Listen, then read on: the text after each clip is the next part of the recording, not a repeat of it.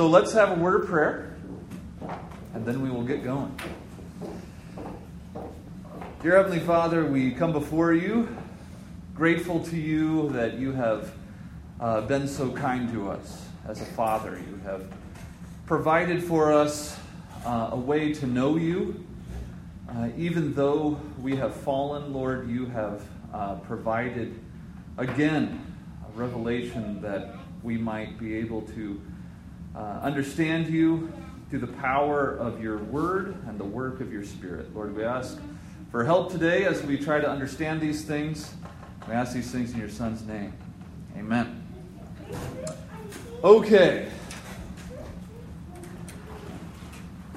Does everyone remember uh, last week we were talking about general revelation? Does everyone remember this? Mm-hmm. I will, uh, for the sake of our online people, I'll try and keep the questions down to a minimum because they probably can't hear you. And, uh, you know, they got me speaking, so they, you know, they want they want to hear what I have to say, not you guys. Okay. Is everyone okay today? All right. Good. So, does everyone remember general revelation? Zeke, what's the general revelation? It's um, how you can see, like, how, like through nature and the world, like what the Bible says about God. Okay, yeah. So through nature, we're able to see uh, different uh, attributes of God. That God is there, and that there are attributes we can know about Him through nature. Now, typically, um, it is the case that people look at this whole, these two different views of revelation this way. They will see general revelation as a way God has revealed himself in nature, and then special revelation is a different way God has revealed himself through Scripture. So they'll think uh, this way. So I can know certain things um, about the world and truths about the world through God's revelation in nature. But if I want to know about Jesus and Him saving us from our sin, then I need special revelation for that. Typically, that's how people have viewed it. Okay? However, uh, what I would like to propose to you is that uh, maybe it's this way that God has revealed himself uh, with one revelation to us. Okay? In fact, your first blank there is God revealed himself to us in one infallible revelation of himself. One infallible revelation of himself. And as you remember, last time we spoke to each other, uh, how is it that God has um, God has accommodated Himself to us? How has He condescended to us? Remember we talked about that. I think that was maybe a couple weeks ago, but I know you can remember. How has God condescended to us? Has He done it through reason?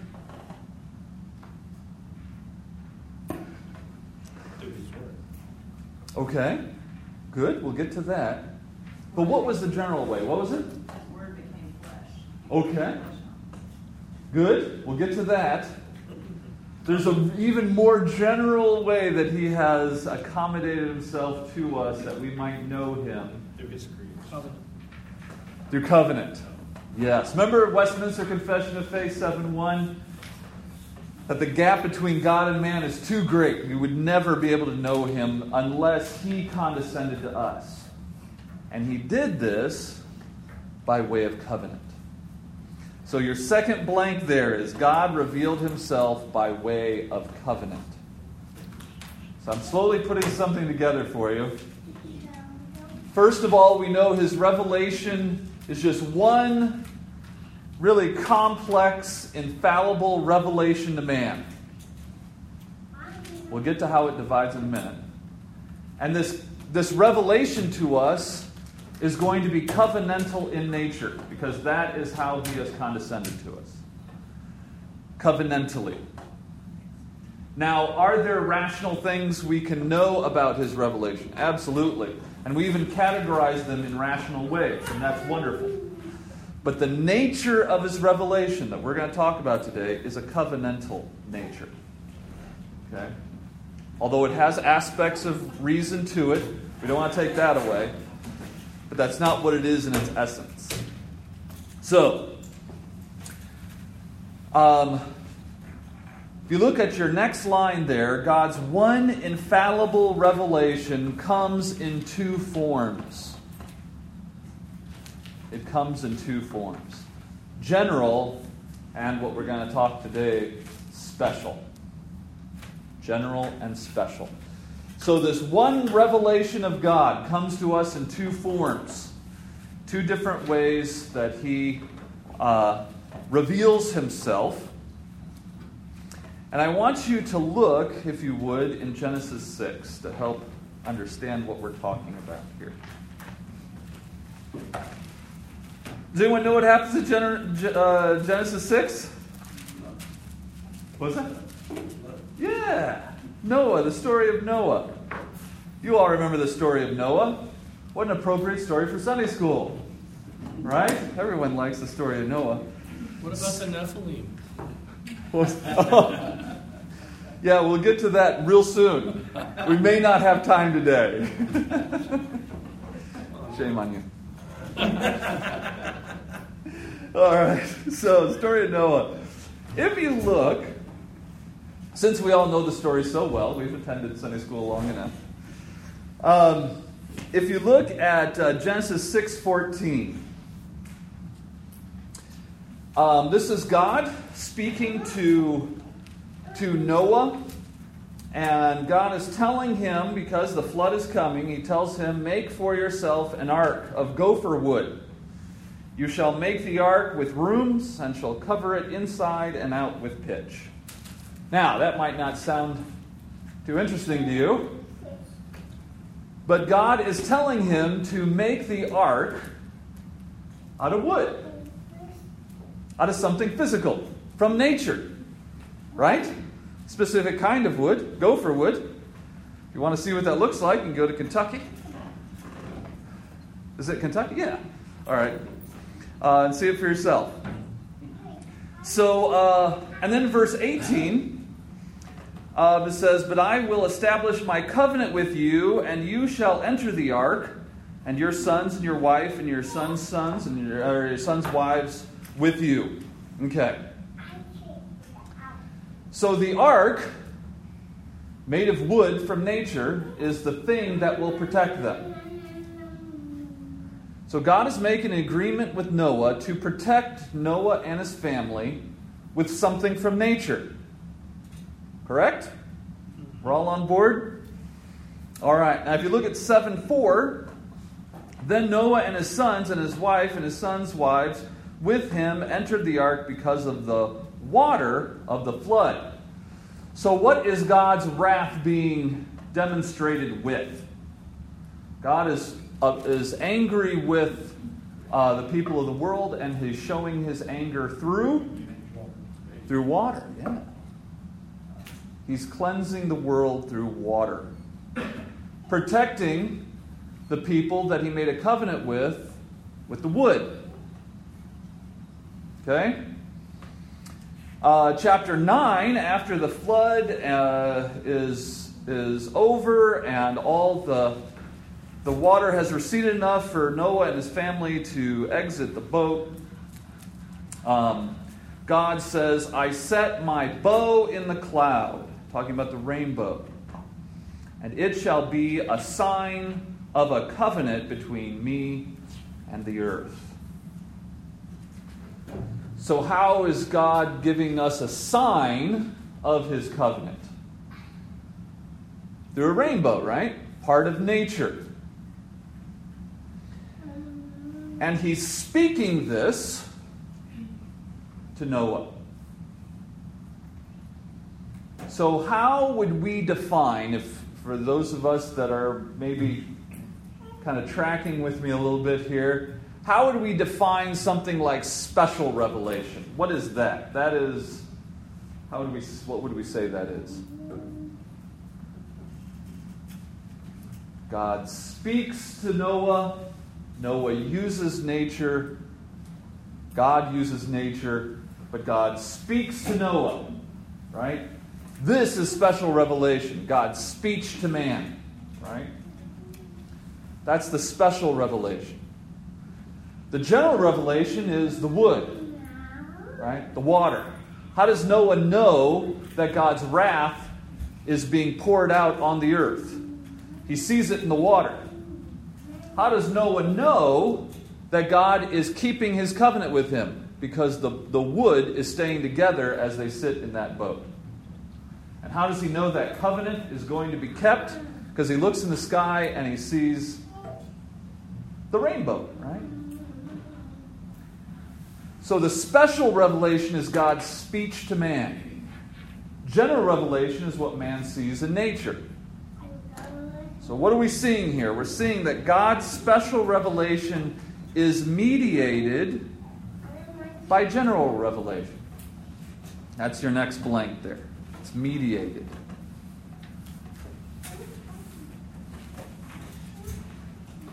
Uh, back in uh, when I lived up north, there were the, there was this thing called unions, and in unions, you would um, have these. I know you're looking at me very strangely. Uh, so it's hard to explain. They would have these groups that would be working for this company. They would assign people to be mediators between the people that made decisions up in the administration and the workers that were on the ground. Called these unions. And in these unions, you'd have a mediator that would mediate between the administration and the workers. Trying to help the administrators know what the workers' wishes are. And then that mediator would go back to the workers and tell them what the administration's wishes are. And then they would begin to go on strike after that soon, I'm sure. So, my point is this What uh, have we talked about lately that requires mediation? When we talk about mediation, what kind of a word is that? What, what have we been talking about that has something to do with mediation? Covenant. Thank you. Yes. When you have something mediating between two groups, this is covenantal activity. So when we're talking about God revealing himself to us, and that root this revelation is covenantal, then we know that special and general revelation are going to be acting in covenantal ways. God's speech, special revelation. When we look out in nature and see it played out before us, general revelation. General revelation is mediating to show us what this looks what a special revelation looks like. And this happens all throughout Scripture, right? If you really are one of God's children, what should we see? Good works. Fruit. We hear this word, fruit, right? What are we talking about? We're talking about things we can see that is evidence, this mediation between what we have heard God say through His Word. Right? God's revelation is always working in tandem with each other in a covenantal way for our sake. Make sense? Okay. I'm looking very carefully to make sure this makes sense. If I see any confusion whatsoever, we're stopping. All right. If you would, turn with me to 2 Timothy chapter 3. 2 Timothy 3. There it is. 2 Timothy 3:16 to be exact. To get a good understanding of what this special revelation is, or what it covers, we can put it that way. Uh, we need to turn to God's special revelation to help us understand uh, what this what this is. So 2 Timothy 3:16. All scripture is inspired by God and profitable for teaching, for reproof, for correction, for training in righteousness, so that the man of God may be adequate, equipped for every good work. All right. Well, let's start with the very beginning. All Scripture. All Scripture. Now, we might say, because we're in Sunday school, uh, if I were to ask, uh, what does this mean, this all Scripture?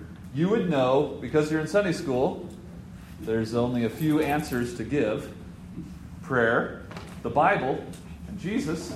Uh, the Bible would be the right answer, right? All Scripture is the Bible. But what do you say to someone that says, oh, no, no, you don't understand?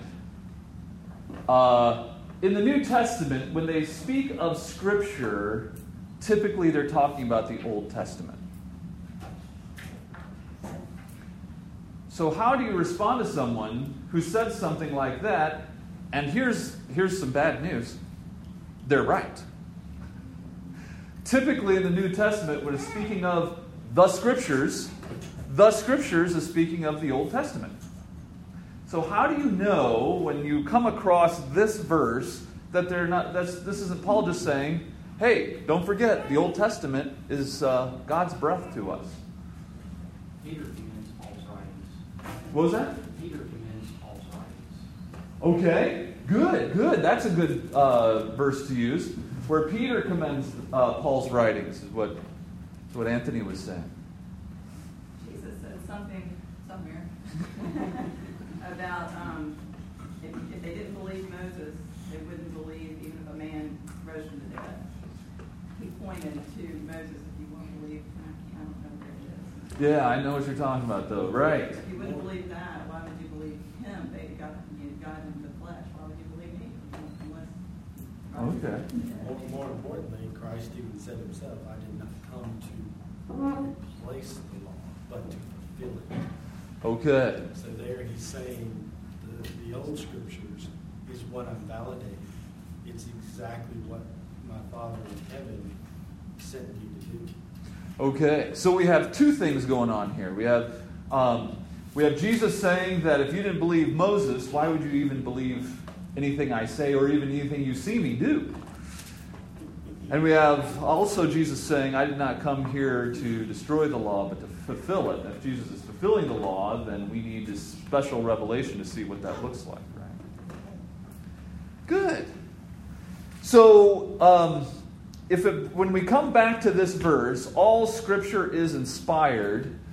Um, I'm going to introduce you. Now, this isn't super. Uh, this isn't super complex, but it's a weird word. Um, there's this thing in in, in the Greek called the anarthrous noun. The anarthrous noun. You can write that down and use that at a party sometime to uh, impress people. Have you heard of the anarthrous noun? Well, let me tell you.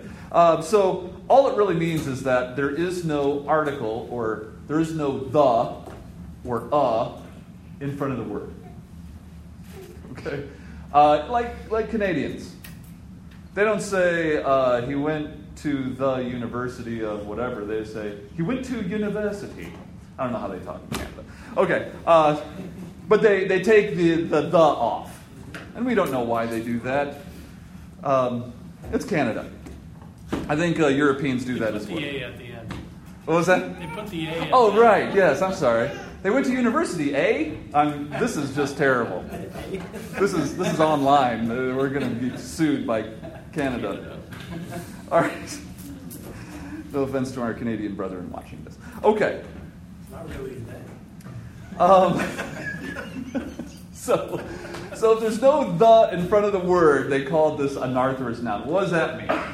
Well, that means uh, that uh, when we look at verse 16, when it says all scripture, uh, in the Greek there is no the, right? There's no article.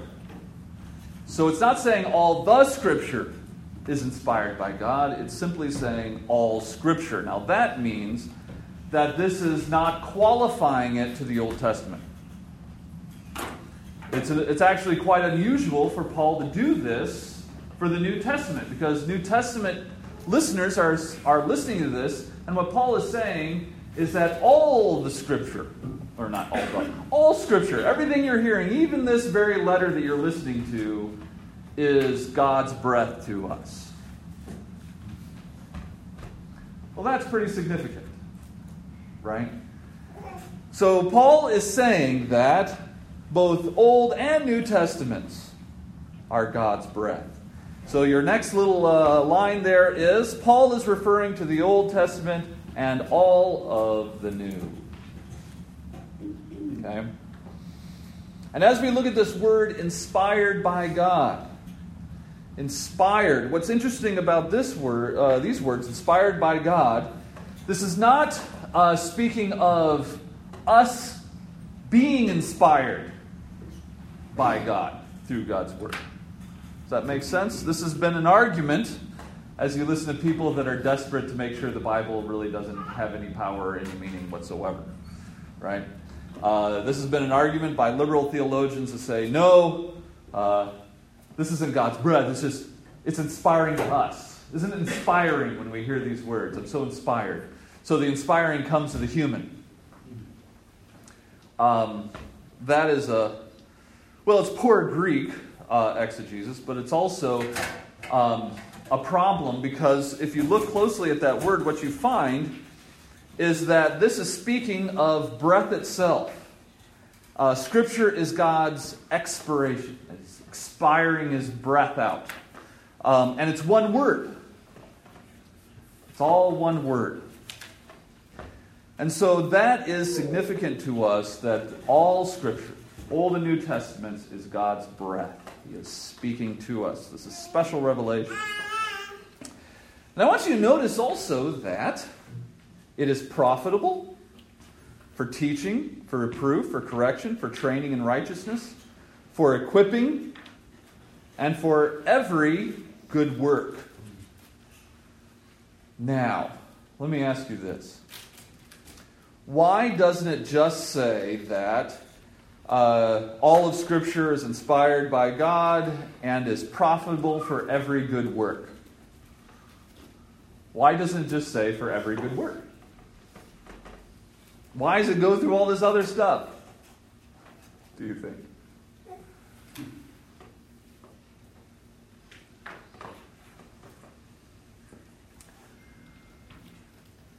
All right. Well, I've given you some time to think that over. um,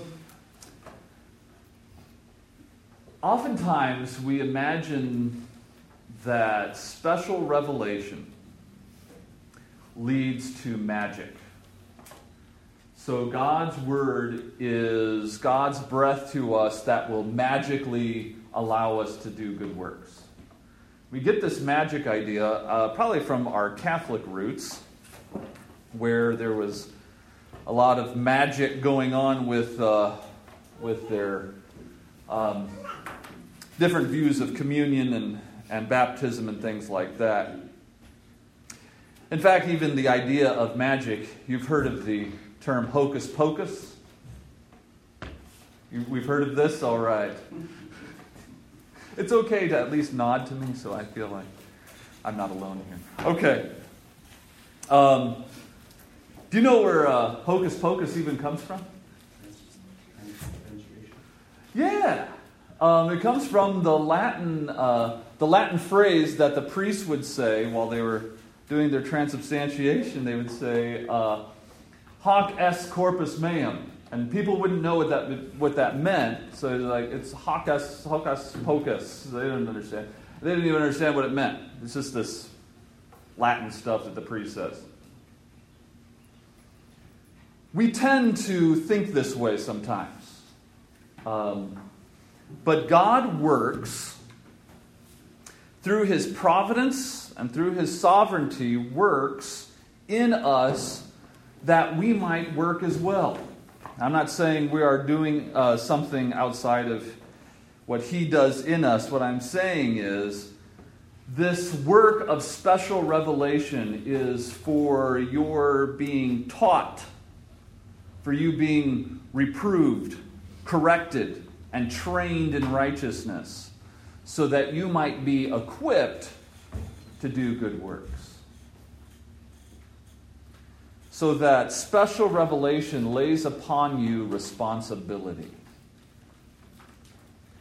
That you might be trained which means what?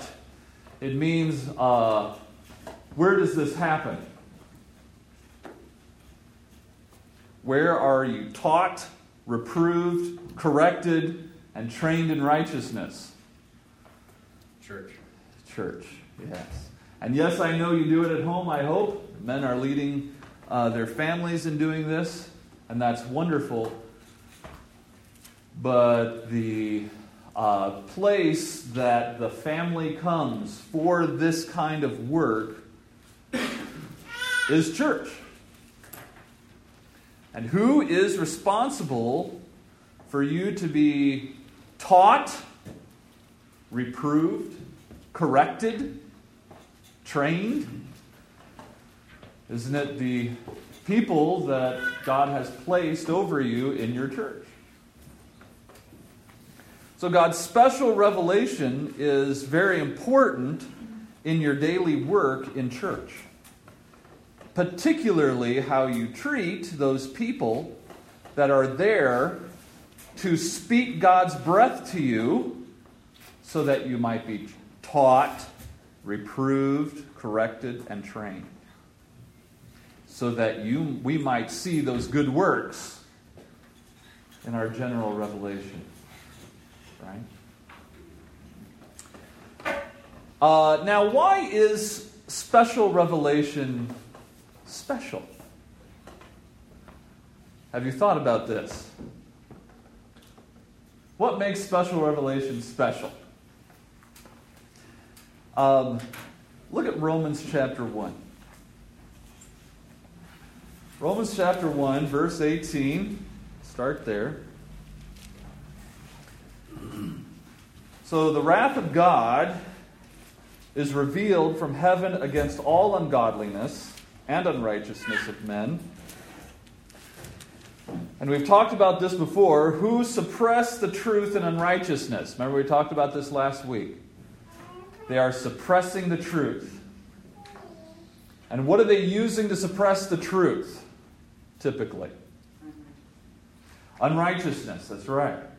And this unrighteousness is wrapped up in their justifying themselves, usually through reason. That reason is not able to uh, assist them in justifying their beliefs. Talked about that last week. So God's revelation is infallible, right? General revelation is absolutely infallible, but we are not. Humans are not infallible. In fact, we have a huge problem. That is your blank there. We have a problem. Now, this is where we differ from Catholics. There's a lot of places we differ from Catholics, but this is really important that we start that we do this because there is a movement even within our reformed world in which we want to go back to our to Catholicism. I think it's a problem. I think that it's something that we need to deal with. And it comes down to what you think our problem is. If you are unsaved, if you are an unbeliever, what is at heart your problem?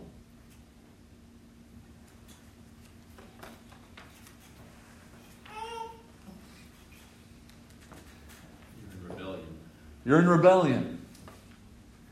Is it that you have been um, confused logically? And if your if your reason was set back to right reason, then you would. That's your real problem. That your reason has been tainted, askewed. We just have to fix your rational skills so that you see general revelation for what it's supposed to be Is that our problem? No. Your next blank there is the problem is broken covenant. Not a confusion of the, of the mind. It is not a confusion of reason. It is that you have broken covenant with your God. That's your problem. All the right reasoning in the world is going to keep leading you to suppression, suppression, suppression. You can be the best logician in the universe. You can understand philosophy better than anybody else in the world. You can know logic so well, you might even be a mathematician. You might even got your PhD in mathematics uh, because you just like it so much. But in the end, that isn't your problem. Your problem is that you've broken covenant with God. And you need the covenant to be fixed. That's not going to be reason that's going to do that for you. If you are in broken covenant with God, all perception of God's revelation, general or special, is as broken as the covenant is. So your next line there is all perception of God's revelation, whether we're talking about general or specific or special, is as broken as the covenant. So, as 1 Corinthians tells us, they're going to look at special revelation and it's going to be foolishness to them. They're going to look at general revelation and they will make it foolishness because their covenant is broken. It's not just their mind. The fact that they have poor uh, rational skills or whatever it is uh, that makes them turn away from God, it's not the reason that turn, makes them turn. It's that covenantal break. Because, as Romans 1.21 tells us, for even though they knew God, right, they did not honor him as God or give thanks, but became futile in their speculations, and their foolish heart was darkened. How are they going to view God's general revelation? They're going to view it as something that is beautiful, and deep down inside, they do know there is a God, but that suppression, suppression, suppression is always going to be there. They're going to push it away because they're in broken covenant. So that's the problem. Look at 1 Corinthians 2. 1 Corinthians 2 6. Yet we do not speak wisdom among those who are mature, a wisdom, however, not of this age, nor the rulers of this age who are passing away, but we speak God's wisdom in a mystery, the hidden wisdom which God uh, predestined before the ages to our glory, the wisdom which none of the rulers of this age have understood for if they had understood it, they would not have crucified the Lord of glory. And as we keep reading down, what we find is that we understand as believers special revelation because of what? What allows us to understand special revelation? The Holy Spirit, that's right. For He is the one that searches the mind of God and reveals it to us through Scripture. So, special revelation is special because, this is your next blank, is special because the Holy Spirit enlightens through it. Enlightens through it. This means this enlightenment is only for covenant keepers. And how are you keeping that covenant? In Christ. In Christ. You have been unified with Christ. You are in union with Him. The Holy Spirit works through Scripture to mediate between God and us. There's mediation going on. How do we know what God's breath is in his special revelation? Because of the mediation between uh, us and the Father, which is the Holy Spirit, work for our enlightenment. This is what kind of language? This mediation stuff? Covenantal. Covenantal language. That's right. Is there any kind of understanding of God's revelation? His one revelation that comes in two forms, special and general? Is there any understanding of that revelation, true understanding of it, outside of covenant? No. There is no understanding of it outside of covenant because it is the mediatorial work of God in our lives. So, what does this mean? Um, remember last last week we talked about you know if you're an unbeliever then you know why are we reading science books and all this stuff? How do they know anything? And we, we understood that, yes, they do know things that are true, and they do know things that, um, that they do believe, but who do they give credit for for the things that they find in nature? Yeah. Do they give credit to the Lord? No. They don't give thanks. They don't give honor, as Romans 1 speaks of because they are speaking of they are those who are speaking in broken covenant. So yes, there are things that they can see, they use their reason to make connections and they are a great help in many ways for us for us to get a clear understanding of our world and it's wonderful, but when you don't give God's give God credit, that is let me put it this way it's bigger than what we typically believe. Um, remember, we talked about last week this whole idea of how it is someone comes to know something. Those of you that end up in a uh, at college and you have to take a philosophy course, you will learn this thing called justified true beliefs. It is the what we call epistemology 101. How does someone come to know anything? Can you know something that is true and believe that it's true, but justify it in a way that's wrong and still say you know it? Uh, no one believes that. Even unsaved people would say, no, you don't know it if you don't have the right justification for it. You can't accidentally know something true. You can accidentally believe something's true, but you can't know it. And I come, I know that's all, you know, this philosophical talk, but I want you to understand that that is built in us.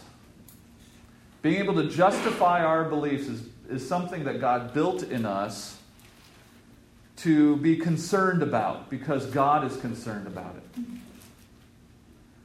What is it in Romans 1 that was made God wrathful? We say suppression of the truth. That was that's true, but what's the core specific issue that God took with humans? They weren't grateful.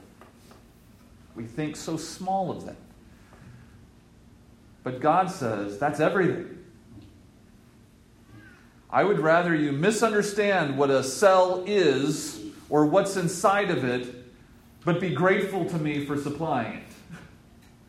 I'm not anti education, honestly. I I'm probably the last person that would think such a thing. But what I'm saying is, what is God helping us recognize when we talk about gratitude?